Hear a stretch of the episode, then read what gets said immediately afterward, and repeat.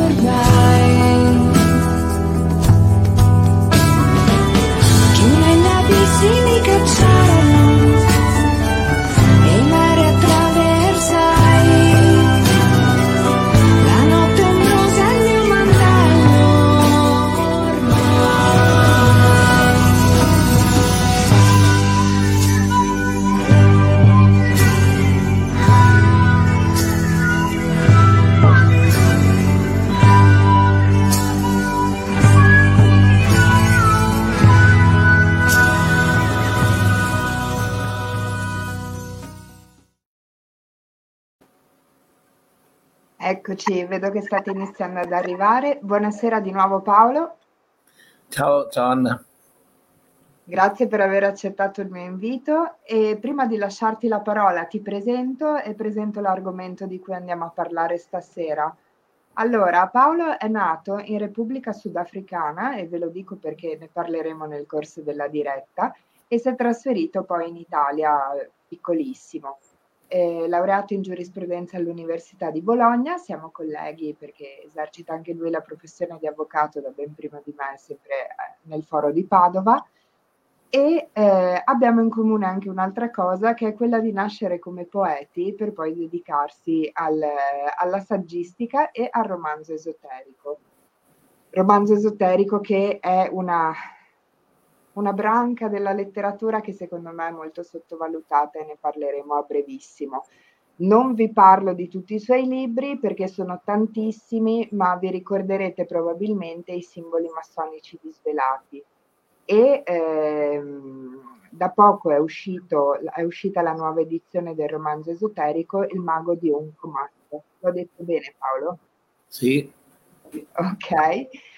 E come dicevo poco fa, romanzo esoterico che è un, un genere letterario che a mio parere è molto sottovalutato, ma che anch'io amo molto, perché eh, quando ci dedichiamo al, al metafisico e al simbolico, noi sostanzialmente abbiamo due strade da percorrere. O lo facciamo con un saggio, in cui però eh, siamo vincolati da bibliografia, siamo vincolati ad una certa forma, è sicuramente il modo migliore per dare credibilità ai nostri studi. Dall'altra parte, però, specialmente chi come Paolo e anche come me nasce come poeta, sa che il miglior modo per insegnare direttamente qualcosa passa attraverso la forma narrativa e quindi anche il romanzo esoterico è il modo più diretto per dare un insegnamento al lettore e al vasto pubblico. Detto questo, ovviamente prima di entrare nello specifico del libro che lo faremo più avanti, eh, stasera volevo chiederti di darci una panoramica su quello che è il background di questo tuo lavoro e di tutti i tuoi lavori, ovviamente, che è la via iniziatica e l'esoterismo in generale. sì. ehm, se parliamo di vie iniziatica ce ne sono diverse. Tutte hanno un metodo magari differente, scusate un secondo, hanno un metodo magari, anzi sicuramente differente, però alla fine i capisaldi del metodo sono più o meno gli stessi, cioè il, il- la spersonalizzazione dell'ego e la il ritrovamento del sé. E per fare questo la via comporta notevoli fatiche in generale. Eh, di queste vie tradizionali eh, par- partiamo dall'antico Egitto per quello che noi conosciamo eh, che sono i misteri di Iside, poi andiamo nell'antica Grecia, misteri di, di Orfici oppure Eleusini, eh, arriviamo nell'antica Roma, il uh, mitraismo, che poi non è originario di Roma, però ha avuto una grande diffusione, la Kabbalah ebraica, ovviamente, l'alchimia e il sufismo che è nella, nell'ambito islamico. Una piccola così, precisazione, il sufismo è, è nato nell'ambito islamico, ma non è frutto del pensiero islamico, della religione islamica, perché è praticamente un neoplatonismo adattato alla religione islamica. Eh, neoplatonismo che eh, compare in molte vie iniziatiche successive, eh, compresa la massoneria stessa, eh, Rosacrucianesimo, alchimia e via dicendo. Cos'è una via iniziatica? Mm, diciamo che è un modo per arrivare alla, al miglior sé, al miglior se stessi, perché non tutti arrivano all'illuminazione, eh, attraverso un cammino. Allora la via iniziatica ha la caratteristica di eh, elevare l'uomo verso il trascendente. La via mistica, quella ad esempio degli esicasti eh, ortodossi o di altri mistici, eh, invece vuole far discendere la divinità o comunque il trascendente. Nella via iniziatica è un lavoro, la via iniziatica è un lavoro individuale, comporta ovviamente del, dire, dei canoni di, da rispettare, via dicendo, però non è necessariamente una religione, ovvero sia non è relegata in canoni fissi e in dogmi, anzi il fatto di, di evolvere spiritualmente è anche quello di non considerare niente un dogma, per capirci. Allora, il... ricordo, che, ricordo che Elis, Eliphas Levi eh, mm? aveva definito la via iniziatica un sacerdozio personale ed emancipato. Sì, guarda, è esattamente quello che ho detto, cioè eh, non bisogna essere, eh, per così dire, eh, praticante di una religione, ma è una religione individuale. Un certo, sotto un certo profilo è il buddismo, in senso puro il buddismo non è una religione, bensì è una via iniziatica, anche quella. E allora, ehm, stando alle nostre tradizioni, diciamo, più, più vicine a noi, eh, ovviamente non possiamo non eh, ricordare appunto la Kabbalah. Ma quanto di eh, originale c'è nella Kabbalah che non sia stato trafugato dall'Egitto? Questa era la mia domanda che mi pongo sempre, visto che Mosè era un sacerdote, gran sacerdote egizio, naturalmente era ebreo, però era gran sacerdote egizio e il suo nome era Osaref e eh, poi ha voluto portare il suo popolo dall'altra parte del Sinai e via dicendo, ehm, portando con sé probabilmente molti segreti che non avrebbe dovuto portare, motivo per cui i faraoni l'hanno inseguito, non certo perché se ne andavano 600, perché dicono 600.000, ma in realtà erano pochi, non erano tanti, perché i numeri vengono moltiplicati. Ehm, ha voluto fermare questo per impedire che certi segreti andassero fuori. A eh, Mosè e all'ebraismo dobbiamo essere grati per aver conservato però questo.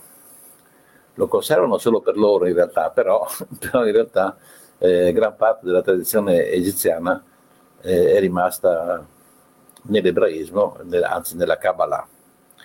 Naturalmente anche lì sappiamo che ci sono due, due, due tipi di atteggiamento, c'è quello rabbinico, ovvero sia della, eh, potremmo definire la Chiesa da noi, quello che dicono i preti per capirci, e, e la Kabbalah invece è una via iniziatica, tra l'altro anche vista male da molti rabbini, se vogliamo essere sinceri, perché ho visto, ho parlato con il rabbino capo, adesso qua, dieci anni fa, non, so, non credo più sia lo stesso, di Venezia, parlando di Kabbalah mi dice sì ma quelle sono cose un po' strane, sono, non riguardano per così dire la religione ebraica. A prescindere da questo, l'alfabeto usato dagli ebrei è praticamente quello fenicio, quello che era in tutto il, il territorio era quello che come dire più diffuso, poi con, ognuno con le sue variazioni. eh, una, una caratteristica fondamentale è che in tutte le tradizioni l'universo è stato creato attraverso frequenze, suoni, vibrazioni. Per questo eh, nell'ebraismo, ad esempio, l'universo è stato creato attraverso le lettere ebraiche, che sono suoni, vibrazioni anche quelli. Un, un, un, grande iniziato che era Gurdjieff, eh, non lui perché lui ha scritto due libri ma non, non, ha parlato di questo, perché diceva sempre che ne avrebbe scritto, poi non ha mai scritto, e l'ha scritto invece Uspensky, il suo allievo, ha fatto un, un compendio totale di quello, delle lezioni che lui faceva e diceva che l'universo è stato creato per frequenze discendenti, note musicali, ottave discendenti. Comunque la vogliamo vedere anche ad esempio nel eh, Vangelo nostro, il principio era il verbo, o era verbo o era luce, o era verbo o era luce. Si parla sempre di vibrazioni e di frequenze. Questo è quello che ha dato origine all'universo e eh, man mano che le frequenze si differenziano, si differenziano gli elementi dell'universo, quindi da quelle spirituali a quelle materiali e tra quelle materiali tante diverse frequenze. Questo è un, è un patrimonio comune un po' di tutte le vie iniziatiche, anche perché ad esempio nella, nell'esicasmo, cioè nella, nella mistica ortodossa, eh, è previsto come anche nel cristianesimo per quanto riguarda eh, le preghiere dei canti gregoriani sono previste modulazioni di determinate frequenze che aiutano a, eh, dire, a entrare nella frequenza giusta. Ehm, questa, questa, caratteristica è comune a molte tradizioni iniziatiche, ma non è l'unica.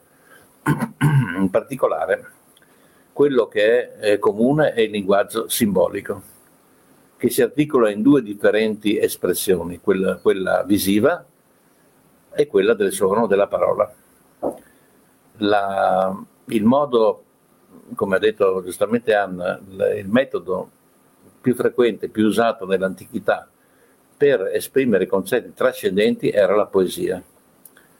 La poesia non è la prosa, ovviamente, che molto di quello che oggi chiamano poesia in realtà è prosa poetica, nel migliore dei casi ovviamente, ma la poesia è un, è un, ha dei suoi schemi precisi, ad esempio si usa il settenario, cioè il, il, la strofa, la, il verso di sette, di sette, sillabe, perché? Perché esprime eh, nostalgia o tristezza o cose del genere, un po' come si fa nella musica, le note in minore sono quelle che sono tristi, quelle in maggiore meno usano, c'è una metodologia che è sempre stata fatta e usata, in particolare diciamo come ultimo esempio molto chiaro nella metrica latina, perché nella metrica latina, eh, oltre che usare le sillabe come devono essere usate, vengono pronunciate anche in maniera diversa. Ad esempio, eh, in morte del fratello Giovanni di Catullo era eh, multas per gentes et per ecora vectus, diceva, veniva recitata con, in metrica come multas per gentes et multa per ecora vectus, ad miseras frater ad inferias, cioè usato la, la, le sillabe, dividevano le singole parole, ma perché dovevano avere anche un suono. Posto questo, il, la poesia è stata molto usata nelle vie iniziatiche come simbolismo visivo, cioè le, i, eh, i simboli propriamente detti. In massoneria, ad esempio, i simboli sono eh, essenziali. La massoneria è un cammino iniziatico, per quanto la maggior parte magari non se lo ricorda neanche più, però è un cammino iniziatico basato, basato sull'ascolto dei rituali massonici, che sono parole, versi, eccetera, mentre vengono guardati i simboli che sono esposti in loggia. Ad esempio, tanti simboli poi sono stati eh, come dire, persi, ne è perso il significato, perché ad esempio in molte logge campeggia il triangolo con l'occhio, che è un simbolo, un simbolo invece eh, cristiano che raffigurava Dio, quando in realtà questo simbolo in massoneria viene chiamato il delta fiammeggiante. Non viene chiamato il triangolo con l'occhio, delta fiammeggiante. Dove c'era un delta, una, una forma di triangolo equilatero nell'antichità? C'era nel Tempio di Delfi. Nel Tempio di Delfi c'era un triangolo equilatero formato da punti, un punto, due punti, tre punti, quattro punti che facevano la famosa tetractis pitagorica, ovvero sia la, la, dire, la, uno dei simboli più sacri al pitagorismo assieme al quadrato di 4x4. La tetractis che simbologia ha? Un punto, due punti, tre punti, quattro punti. Definiamola dal punto di vista nella sua totalità 1, 2, 3, 4 fanno 10 quindi bene o male si ritorna all'unità, quindi c'è una pluralità che comunque è eh, contenuta nell'unità. Ehm, in secondo luogo abbiamo l'1, il 2 e il 3 che non sono numeri, l'1 e il 2 in particolare non sono numeri, non sono numeri perché eh, il primo che rappresenta la sintesi dei primi due è il 3, ma eh, questi numeri qui non hanno le caratteristiche degli altri numeri, per semplicemente il fatto che sono i primi due allora, eh, come, eh, siccome prima della creazione dell'universo, di questo universo, perché di questo si parla, non degli universi, di tutta, diciamo, eh, la creazione o di tutto il trascendente, nell'universo, noi parliamo di questo universo. Nella creazione dell'universo, come si è arrivati dall'unità alla pluralità? eh, fin tanto che non era stato creato l'universo poteva essere solo un numero, che è l'uno, l'uno, cioè colui il quale eh, esisteva eh, infinitamente, eh, l'essere per così dire. Eh, quando ha deciso di crea- creare la pluralità, con quale operazione matematica ha agito?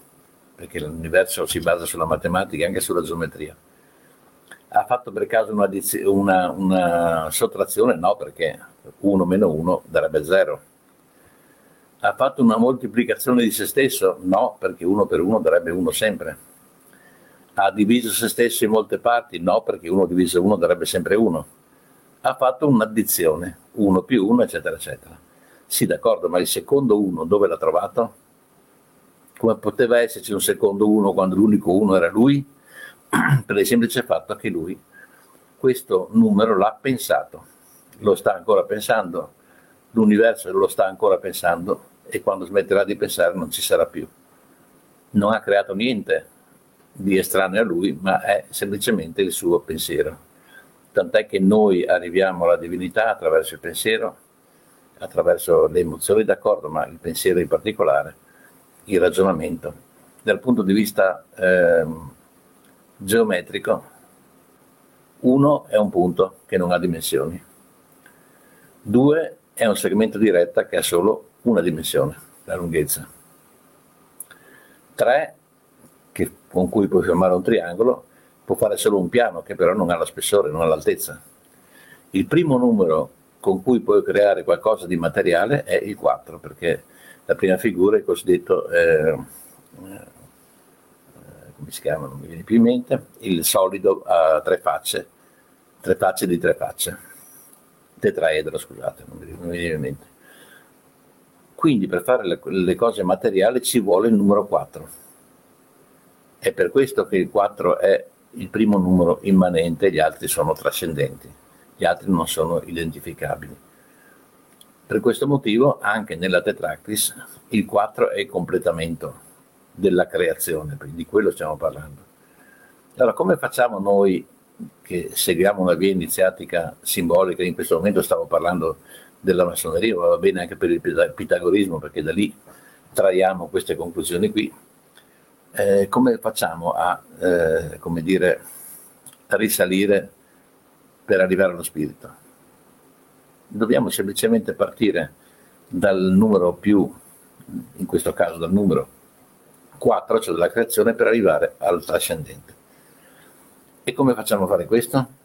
Lo possiamo fare solamente nel ragionamento, ma sappiamo che il ragionamento è una parte essenziale della nostra natura, ma non è quella con cui si raggiunge l'illuminazione. Perché l'illuminazione si raggiunge con l'intuito, come le grandi conoscenze, le grandi scoperte sono state fatte con l'intuito, non con l'applicazione. Ma l'intuito senza applicazione è fantasia e basta ci, vuole, ci vogliono entrambe le cose, la componente razionale è quella irrazionale, eh, che si svilupperà molto più forte nel momento in cui la tua componente razionale sarà sotto controllo, sarà ben fatta, per capirci. Questo avviene nelle vie iniziatiche, che sono una sorta di percorrenza di gradini verso l'alto. Nella via mistica, come sappiamo, attraverso la preghiera si invoca, non si evoca, si invoca, si chiede, si chiede, si chiede, si chiede, fino a quando la divinità o, il trascendente o il primo essere trascendente con cui possiamo avere confidenza, per così dire, viene da te, viene da te. In generale, per fare un cammino iniziatico bisogna tenere conto della, di un esempio molto semplice. Avete uno specchio davanti, prendete il vostro dito indice e lo avvicinate allo specchio. Mentre voi lo avvicinate dall'altra parte, il riflesso, cioè l'altro dito indice, si, si, si avvicina nello stesso modo. Quindi se non siete voi a muovervi, niente verrà dall'alto quindi quello che, che, che serve e che, che, aziona il campo trascendente è proprio quello di muoversi verso quella direzione. È il motivo per cui in una recente analisi molto interessante del, del giudizio universale di Michelangelo nella Cappella Sistina si vede che c'è eh, Dio che ha, cerco di farvi la scena, Dio che è questo e l'uomo che è questo, scusate se, se riesco perché qua è tutto il contrario, vediamo, ecco, è l'uomo che è questo, questo è Dio e questo è l'uomo Perché? Perché Dio ha sempre il dito pronto per arrivare verso di te. Se il dito dell'uomo è piegato, non arriverà mai a toccarlo. Per questo motivo, perché non c'è abbastanza volontà, forza, applicazione e costanza nel cammino. Poi Anna potrei andare avanti in, in, in tante direzioni, però mi devi dire tu eh, quali sono Io i ti nostri... lasciamo andare. Eh, in realtà io, eh, come sai, mi sono applicata molto al tuo ultimo romanzo, eh, Il mago di Uncomas, perché ehm, in vista di questa serata volevo capire se tu a questo protagonista gli avessi fatto fare una via iniziatica. E ancora prima di parlare del, del romanzo che da poco è stato riedito, a quanto ho capito, edizione Sì. riveduta ampliata e mi dicevi anche sarà il primo libro di una trilogia iniziatica. Infatti, infatti si chiama Il mago di Umcomas, sottotitolo Petros, che è il, che è il protagonista di questo libro. Ecco, eh, in questo protagonista io per ora sto vedendo come hai cercato di mettere dentro la storia degli insegnamenti, ma anche dei racconti su degli stati alterati di coscienza, perché eh, in realtà la via iniziatica sì, non è solamente uno studio razionale o una contemplazione del simbolo, ma deve produrre anche delle modificazioni all'interno di chi la percorre, perché altrimenti finiamo nello studio sterile, nella riflessione sterile e nel girare sempre intorno allo stesso punto. E in realtà nel tuo protagonista queste trasformazioni si vedono molto bene e fanno entrare proprio il lettore all'interno di questi stati alterati di coscienza. E dunque, più che parlare della storia, tu questi stati alterati di coscienza all'interno di, un, di una via iniziatica, come li vedi? Perché alcune persone li demonizzano, nel senso che il corpo astrale il corpo lunare deve stare fermo, deve essere sotto controllo, deve essere piegato alla volontà dell'adepto, mentre altri dicono no, l'irrazionale, l'inconscio non va tenuto sotto le scarpe perché lì risiede il potere individuale, il potere personale. Ehm, sono a metà d'accordo, nel senso che eh, non esiste illuminazione senza raggiungere uno stato alterato di coscienza, che poi è una locuzione che non è corretta, perché non è che il soggetto poi diventi, eh, come si può dire, eh, come un drogato, cioè che non, che non è più nella realtà. Chi è, chi vive, chi, chi è stato fortunato, santi, eh, eh, come si chiamano, monaci o, o, o tanti altri che hanno provato questi stati qua, che sono riusciti a trovare questo stato, non erano in uno stato eh, alterato, è uno stato di estasi che è diverso, uno stato alterato è un'altra cosa. Allora, ehm, fare questo tipo di cammino è molto pericoloso. D'altronde l'iniziato è anche eh, la prima dose che viene chiesta è il coraggio. Quando sei nel gabinetto massonico, prima di essere eh, iniziati, c'è scritto eh, che devi avere coraggio. Devi avere coraggio. Quindi stai affrontando l'ignoto, non sai come andrà a finire, eccetera, ma non si possono fare a caso queste cose perché state tirate di coscienza si possono avere con molte droghe, non è questo il problema, LSD in particolare, e il peyote, il famoso fungo messicano, che però non viene assunto così, viene assunto con una cerimonia, quindi è una cosa ben diversa. Perché questi, questi droghe o, o funghi, eccetera, hanno non sono stati alterati di coscienza, ma semplicemente fanno vedere un mondo che non siamo in grado di vedere normalmente per il semplice fatto che attivano la ghiandola pineale. La ghiandola pineale, questa quella che sta qua, detta epifisi, è la chiave di ogni eh, così, stato di chiaroveggenza.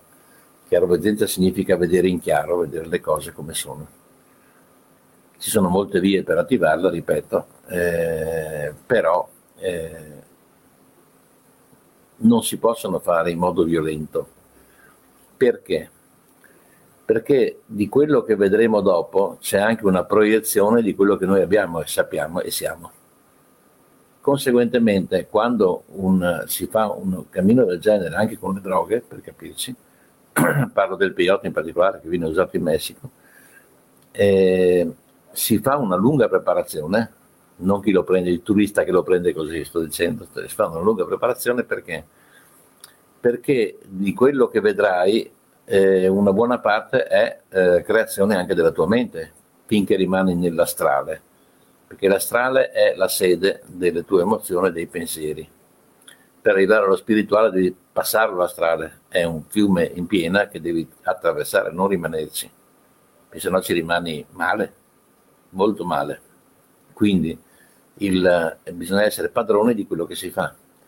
Quando eh, nell'antico Egitto facevano le iniziazioni, cosa che ha subito anche Pitagora, che ha detto che ha dovuto aspettare sette anni fuori dal Tempio, per capirci, ehm, cosa facevano? Una lunghissima preparazione. Solo chi era, come dire, eh, adatto per poter fare questo cammino senza rischi lo facevano fare a volte è successo che qualcuno potesse sembrare adatto e invece poi non lo fosse e subiva grossi problemi dal punto di vista mentale, lo tenevano rinchiuso nei tempi, nei templi. Per cui il, il um, cosa voglio dire, il, uh, quello che avveniva veniva all'interno del tempio e avveniva dopo una lunga preparazione. Non si può pensare di diventare eh, quello che io mh, mm, così quello per cui avverto coloro i quali fanno questo tipo di cammino e cominciano a, legge, a leggere i libri di magia, per capirci. Perché la magia è la roba più semplice, no? Continuo a essere come ero prima, faccio lo scemo come ero prima, metto due pentacoli e divento fenomeno. Questo è quello che credono quelli che fanno queste cose qua. Questo è il problema. Allora io mi interesso di magia, tu non ti interessi di magia. tu vai a finire male con la magia, per questo motivo qui. Seconda cosa, queste cose se fossero queste cose molto eh, importanti, molto pericolose, molto così significative per la via tradizionale, secondo voi si trovano in biblioteca? Questa è la domanda da fare. Leggo dieci libri di magia, un mago. Ok? Sono tanti così eh, che si, che si montano la testa, ragazzi. Cominciano a mettersi eh, la camicia con colla alla coreana e, dire, e qualcosa, i mantelli, roba del genere, i pentacoli dappertutto e via dicendo. Questo è, è da, da, stupidi, semplicemente da stupidi. Anche perché io sto, i libri di magia li ho studiati tutti, tutti quelli che sono in commercio in Italia, perlomeno più un paio di francesi. Ma quando ti dicono di fare l'operazione tal dei tali, il mercoledì alle 6, che è l'ora di Mercurio, no? E sull'altro libro, eh, che mercoledì alle 6 è l'ora di Plutone, è l'ora di Giove, scusate. Chi ha ragione? Mi fido a fare questo genere di cose sapendo che ci sono degli errori a volte voluti, proprio perché la gente non si avventuri così, a volte dovuti alla, alla cialtroneria di tante persone, mi metto a fare, a evocare, che ne so io, Yaldabaoth, per capirci, o cose del genere, eh, credono dirlo. Poi non sai chi cavolo arriva. Perché quelle cose lì funzionano purtroppo, ma non sai chi arriva. Questo è il problema. Non sai cosa stai facendo. Non sai cosa stai facendo, per cui la, la via migliore per l'uomo comune, ripeto, è la via della preghiera. Parlo dell'uomo qualsiasi, dell'uomo che non ha particolari qualità, è la via della preghiera, perché la preghiera non potrà mai far male, capirci. Se si mette a fare rituali strani, allora eh, comincia a avere dei problemi, potresti avere dei problemi. Insomma. In massoneria, per esempio, eh, si viene iniziati con un rituale. Si eh, usa un rituale in ogni tornata, ci sono i simboli, questo e quell'altro, ma si usa un rituale che consiste nel fare determinate, di entrare in un determinato modo, di segnare un aspetto sacro, di accendere delle luci, di fare delle frasi, di dire delle frasi eh, di botta e risposta e via dicendo, e quello è chiaramente un rituale magico. Cioè, non è inutile che ci nascondiamo dietro un filo d'erba, è un rituale magico, non è, non è una, una sceneggiata da Rotary per capirci. È un rituale magico. E allora bisogna farlo bene. E la maggior parte delle persone pensa che sia un bel corollario simpatico e, come dire, gratificante, ma che non, più di quello non sia. Allora si scopre che nel momento in cui tu sei iniziato massone come in tante altre tradizioni, se non fai bene quello che devi fare e soprattutto se non porti rispetto per il rituale che stai facendo, finisci male. Non vuol dire che finisci a avere disgrazie e cose del genere. Primo, la loggia non funzionerà, e ci saranno problemi tra, i, tra quelli che sono dentro e via dicendo. Ma soprattutto, quando hai iniziato un cammino di questo genere, non è che se non fai niente resti come prima, no, peggiori, questo è il problema, peggiori. Quindi sta a te fare le cose per bene, cercare di migliorare, altrimenti peggiori. Infatti io dico per esperienza, nel senso nel campo della massoneria, ma anche in altri campi, che vedo degli anziani che hanno 30 anni di, di, so, di frequentazione, di 40, beh sono anziano anch'io a questo punto però, eh. hanno 40 anni di frequentazione che eh, hanno tutti i difetti di questa terra, che brontolano, che, che non sono pazienti, eccetera, eccetera, quindi sono venuti a scaldare la sedia per niente. Questo è il problema. Ogni via iniziatica va fatta con attenzione e con cura. Il Dalai Lama ha detto, inutile che cambiate religione, fate bene quella che avete Ora, dagli ultimi eventi del, del Dalai Lama allora non lo prendo più per, per certo, ma insomma, visto, visto, i gossip e via dicendo, però va detto che anche il fatto di, di cambiare religione, se ti è funzionale, se ti aiuta a fare, sì, ma se no non, non è che rimarrai sempre lo stesso, anzi ne cambierai altre due di religione. Beh, diciamo che da un certo punto di vista non ha neanche tutti i torti, nel senso che nel momento in cui tu lasci una strada per un'altra o sai già che quella nuova ti piace di più e che quella vecchia non era la tua, altrimenti sai ci sono anche quelli che semplicemente scavano tanti buchi per terra per trovare l'acqua. Ma quando trovano lo strato di roccia dicono qua l'acqua non c'è, si mettono a fare un altro buco da Ah, un'altra sì, parte. assolutamente sì, ha girato, io le ho viste girare, girare tutte le tradizioni della terra per capirci, insomma, anche quella degli sciamani brasiliani, cioè gente che è andata fi- fino là a farsi istupidire pensando di avere, di di- perché il problema è che tu devi risolvere i tuoi problemi spirituali, anche personali a volte, vi dicendo, li risolvi con applicazione, impegno e costanza. Non puoi pensare di avere quello che ti mette la bacchetta in testa e diventi un fenomeno di colpo, quello che sperano tutti e che pensano di fare con i pentacoli, con quelle cose là. Quindi è una cosa molto seria, insomma. Nel- nella- nell'ambito della via iniziatica che ho trattato in, in particolare nel libro, nel, nel- nel romanzo, è quella degli stregoni Zulu, perché eh, il suo mentore è uno stregone, lo stregone del paese, che naturalmente è persona molto molto buono, un grande iniziato che casualmente è anche iniziato in un'organizzazione che si chiama i sorveglianti con i bianchi e con gli altri, eh, che richiama vagamente la massoneria ma non è la massoneria, eh, quindi ha contatti con altri gruppi iniziatici e questo ragazzo di 15 anni viene individuato come un, una persona che potrebbe così diventare un grande iniziato. Quindi lui fa quello che può nel suo ambito, poi qualcun altro gli farà fare qualcos'altro negli altri ambiti. Lui gli fa fare rituali tutto quanto, ma nel contempo, quando è come eh, quando si accende una fiamma, ci sarà sempre qualcuno che accorre per spegnerla.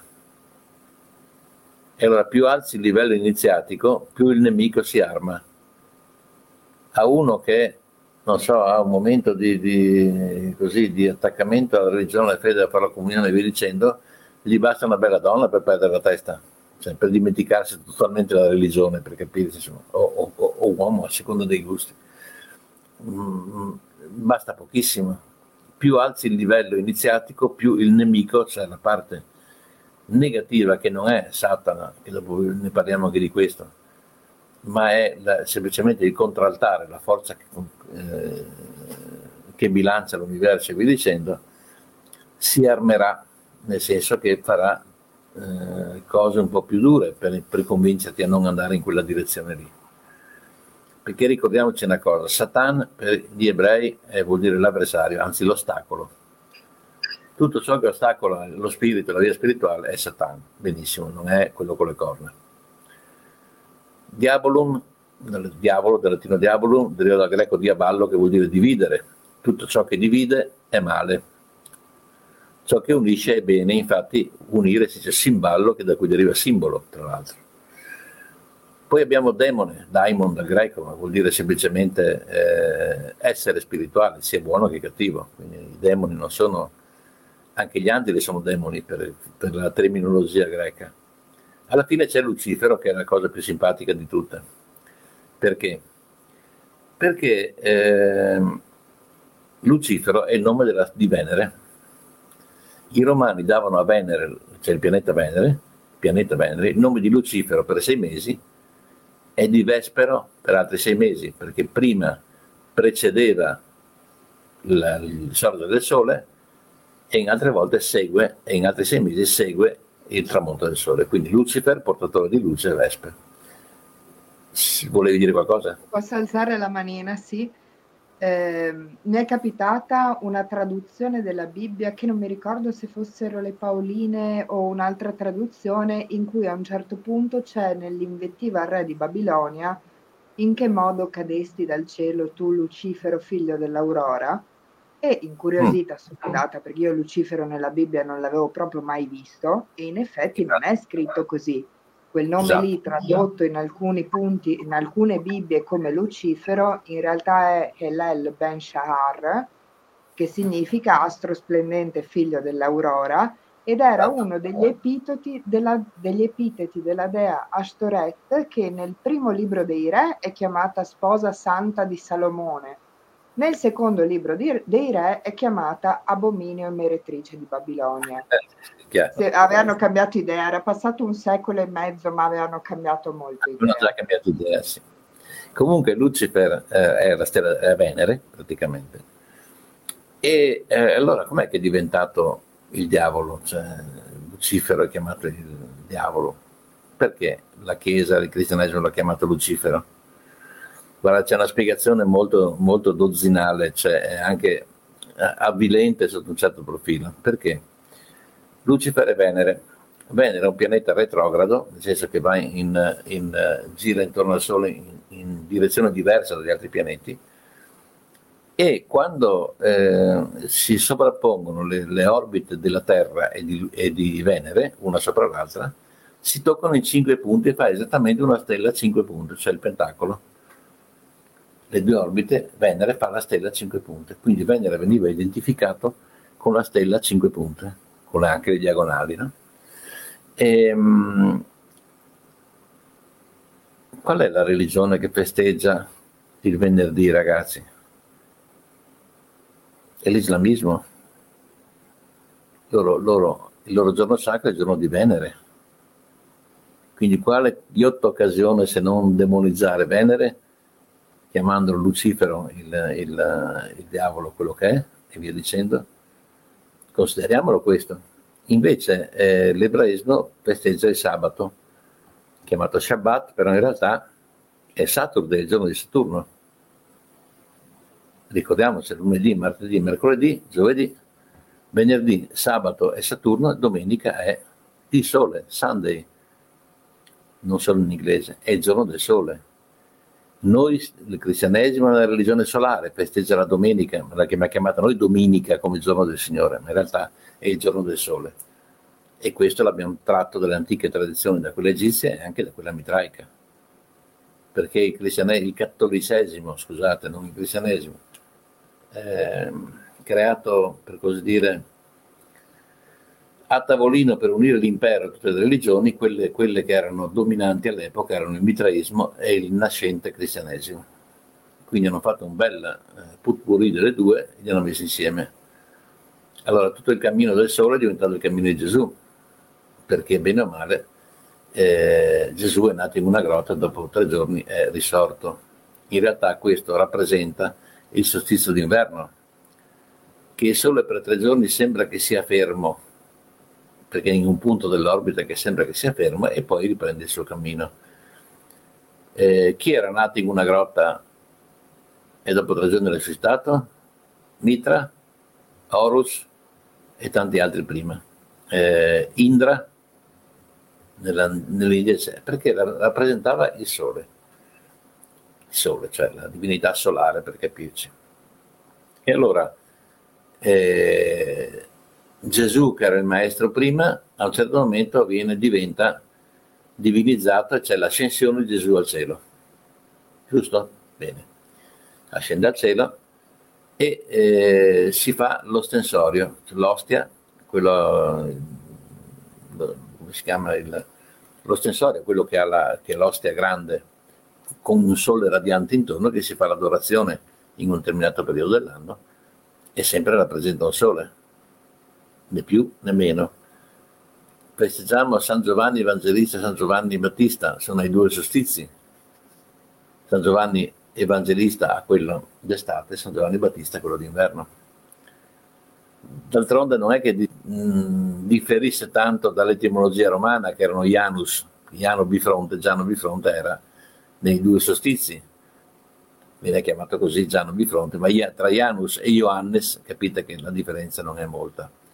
Il 13 dicembre veniva festeggiato Mercurio, l'iniziatore, colui che, l'illuminatore, colui che dà la luce a quelli che sono il cammino, e adesso si festeggia Santa Lucia, che è quella che dà la vista ai ciechi. Quindi non cambiamo, non, non, hanno semplicemente, come si faceva nei dischi negli anni 70, hanno fatto una cover ci hanno messo tutti i nomi dei santi, eccetera, eccetera, e, hanno, e, abbiamo, e abbiamo proseguito con una religione solare, che non è quella ebraica, perché quella ebraica non è solare, è saturnina. Allora, dico una cattiveria, ma lo dico per ridere. Eh, Saturno rappresenta il piombo, nei metalli rappresenta il piombo e Saturno rappresenta la materialità. Chi è più bravo nella materialità al mondo? Lo sappiamo tutti per cui, per cui probabilmente funziona, la cosa funziona. A parte questo, dicevo, il, il, um, eh, il fatto che si tratti di una religione solare è abbastanza, per così dire, eh, innegabile e lo era anche nell'antico Egitto.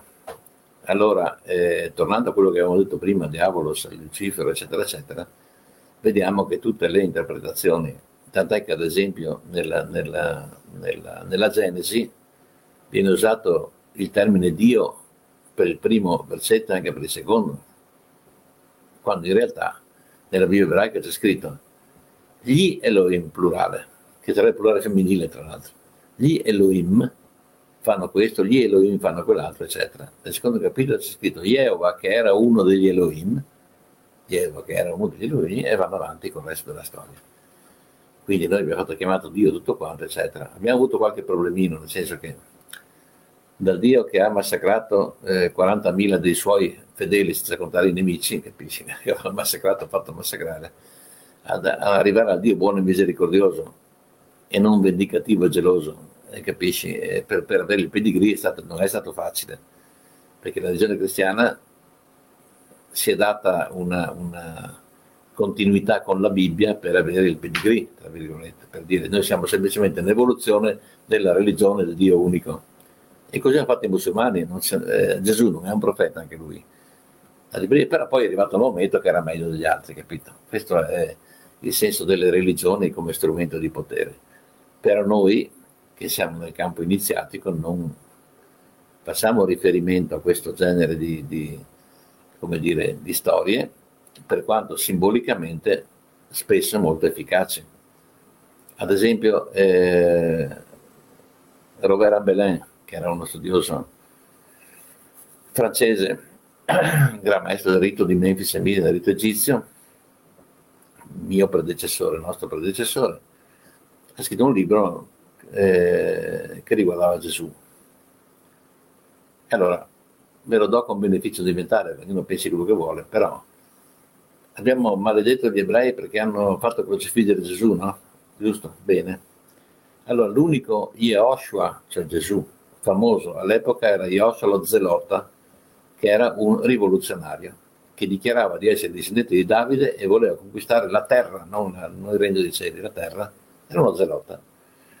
E quindi ogni tanto faceva incursioni da qua, qua e là contro i romani e via dicendo, eh, suscitando rappresaglie nei confronti degli ebrei stessi quindi gli ebrei non lo amavano molto. L'altro Yoshua era Yoshua il maestro, cioè Gesù, quello che aveva i discepoli, che insegnava, eccetera, eccetera.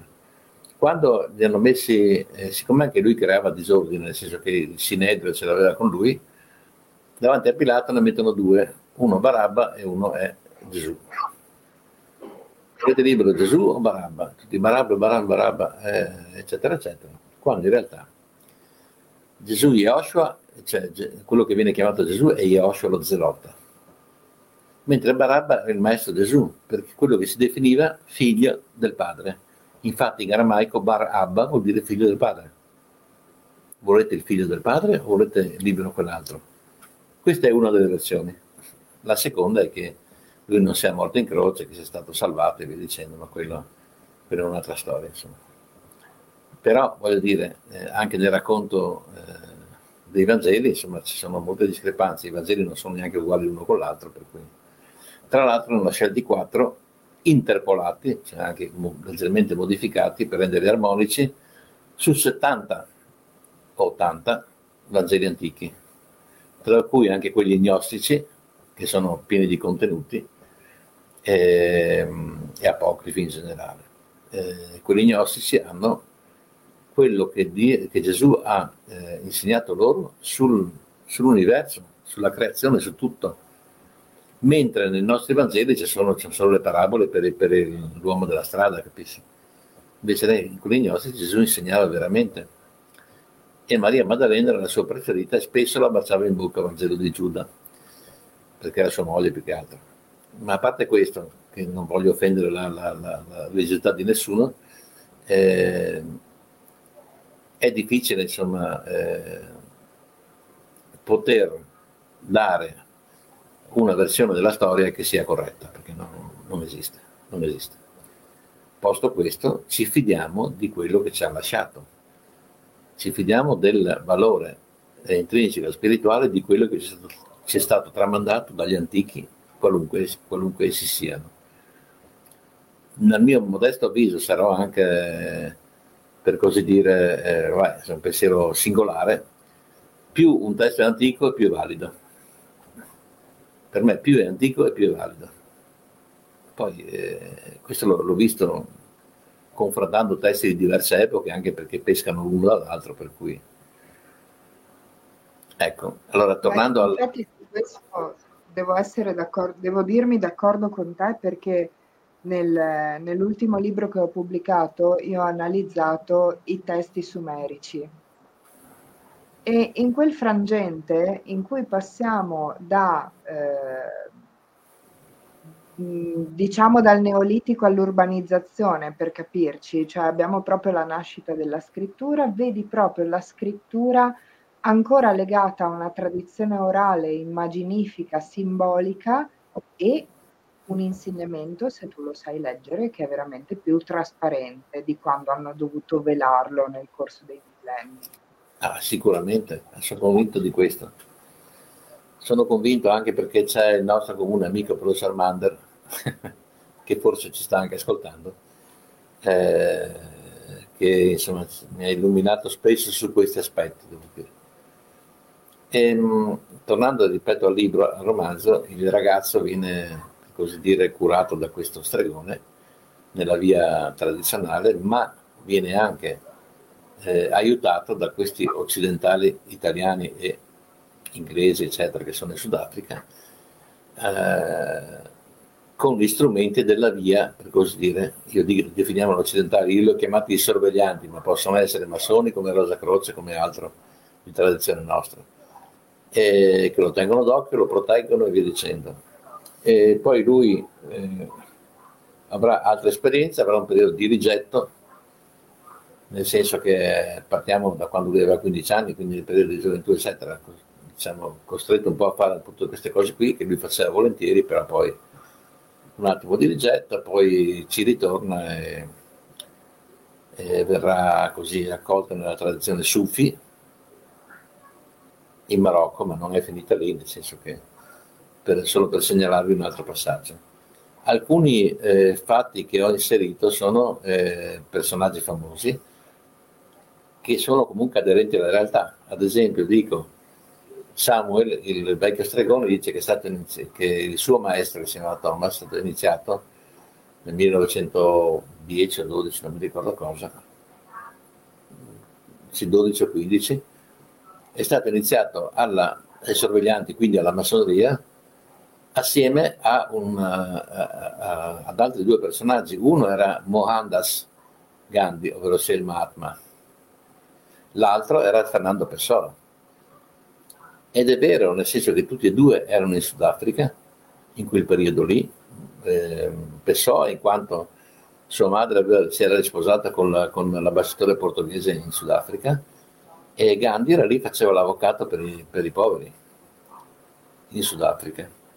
Per cui li ho fatti, naturalmente ci, ci ho buttato qualche pensiero loro, insomma, citato qualche pensiero loro, non buttato lì. E, ehm, c'è anche eh, Idris Bey Ragheb, che è un, un, un alto magistrato eh, egiziano che era effettivamente il capo degli alti gradi della massoneria in Egitto, prima di Nasser. Poi con Nasser la massoneria è sparita, o, o perlomeno si è nascosta nell'Egitto, ma prima c'era. E poi anche eh, Abdesalam Bey Yassin, quello che troverà Marrakesh, a Marrakesh, era effettivamente un grande maestro sufi eh, che ha avuto problemi con il re, tant'è che poi l'hanno arrestato e via dicendo. Quindi ci ho messo in mezzo eh, cercando di essere fedele, fedele con il pensiero, ma anche con la cronologia, cioè che fosse del tutto accettabile, eh, personaggi anche famosi e via dicendo. E lui viaggerà in barcavela da, da, dal Sudafrica fino al Mozambico. E vi dirò che mi sono studiato le carte nautiche i venti. Perché? Per fargli fare le manovre, io vado in barcavela, fargli fare le manovre corrette, eh, per farlo andare di bolina ci doveva essere l'epoca dei monsoni che venivano da sud-est e via dicendo, cioè, me sono studiata bene, quindi ho cercato di, di essere, come dire, eh, non contestabile nelle circostanze di tempo e di luogo.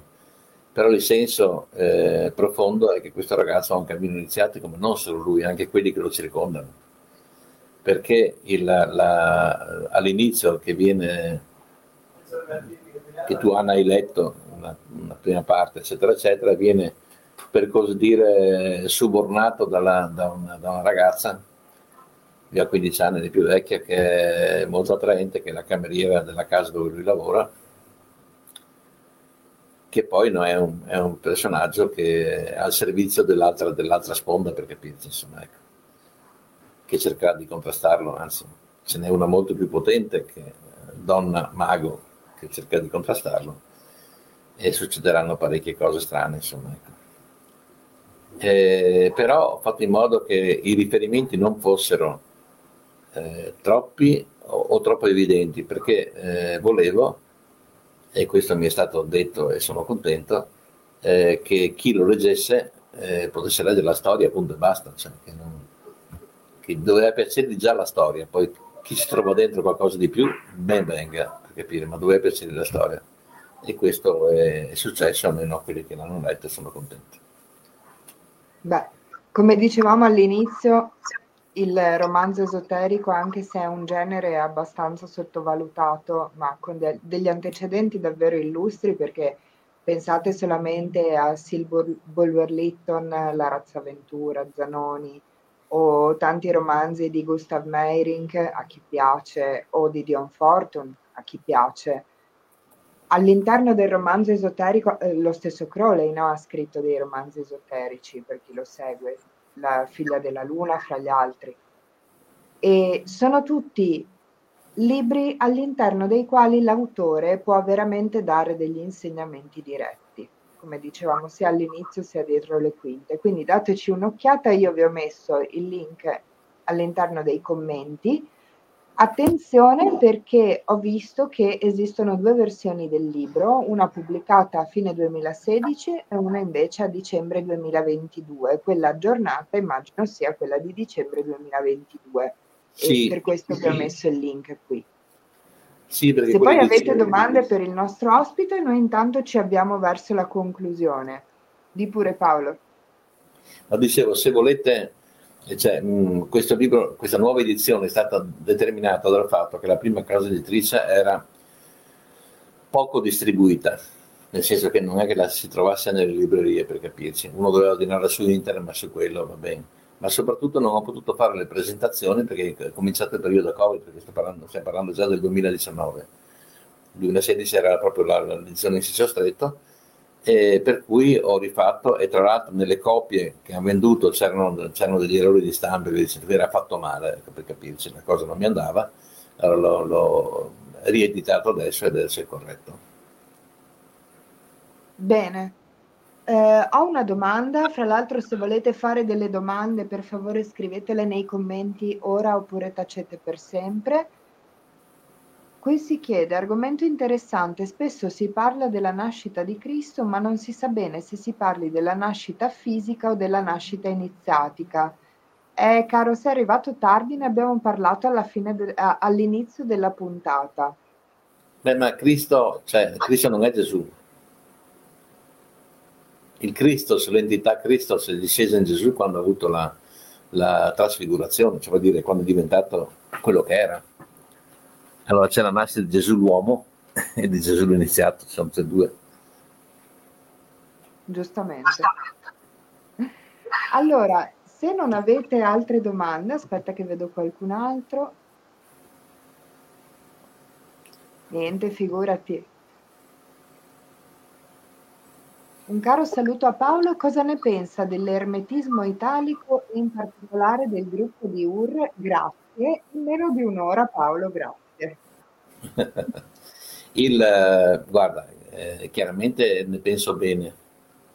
Eh, parli di gruppo di Uro, tutti i libri di Evola e anche eh, me li sono letti e riletti per quanto pesanti, perché è un modo di scrivere veramente, veramente, come dire, difficile da seguire, un po' noioso, però dice tante cose interessanti la rivista è il gruppo di UR, eh, che poi sarà anche la, la, il gruppo di UR, la rivista UR e poi CRUR successivamente, ha dato la, la, mi ha dato la stura un, a scoprire una cosa bellissima e interessante, che è quella del un articolo firmato da Arvo, che era Vivificazioni di segni e prese. Praticamente lui ha riferito di un libro che poi io ho trovato e comprato, che si chiama La pratica operativa dell'antica massoneria turca di von Bottendorf, Rudolf Klauer, detto von Bottendorf, un tedesco emigrato in Turchia adottato da un turco che ha conosciuto i veri massoni turchi, non quelli importati dagli inglesi, cioè la massoneria inglese stabilitasi nel, perché ancora non c'era. Stiamo parlando, quello che lui chiama massoneria turca è un, un come si chiama? Sono riunioni operative dei sufi, non i dhikr, i canti ritmati, non le danze, non questo e quell'altro, ma gli iniziati si riunivano in determinate cene, facevano determinate eh, pratiche, tra cui una era questa, e questa è molto rivelatrice per quanto riguarda la, la massoneria. Massoneria tu, eh, Anna, sai che sono, c'è un ordine, un segno, un toccamento, c'è un, una posizione in cui sta l'apprendista, una posizione in cui sta il compagno, una posizione in cui sta il maestro. Allora, il, il, questa pratica qui dice che è nascosta tra le 19 sure del Corano. Nel, nelle note delle, delle sure del Corano sono andato a vederle. E la vacca e altre, che non dicono niente di suo. In pratica, eh, la pratica consisteva in questo. Pratica che io ho dato ai miei fratelli Rosa Croce da praticare, che ho praticato io stesso che eh, praticamente dice questo, per uh, un certo numero di giorni bisogna puntare il dito indice e il braccio verso l'alto, pensare alla lettera I, pronunciare la lettera I per 10 minuti, poi bisogna fare la presa del collo, cioè fermare le energie, si fa così praticamente, vero Anna? Fermare le energie nell'altezza del collo in modo tale che non si dessero dalla testa e poi si rilasciava il braccio la pratica successiva era la lettera O, che si faceva con la mano così, ovviamente, e, oppure con le due mani messe così. Scusate, vi metto vicino, così. E, um, si pronunciava la lettera O, si faceva eh, la lettera O con la mano per l'appunto stesa, e poi ehm, si faceva la presa del petto, cioè si prendeva con la, con la mano l'artiglio, si prendeva il petto e si rilasciava per fermare le energie lì. Poi alla fine si pronunciava la lettera, eh, scusate, IA, ho dimenticato, prima la, la, A che si fa con la mano così, presa, presa, del petto, e poi la lettera O che si faceva con la presa del ventre, cioè la mano sulla, all'altezza della vita.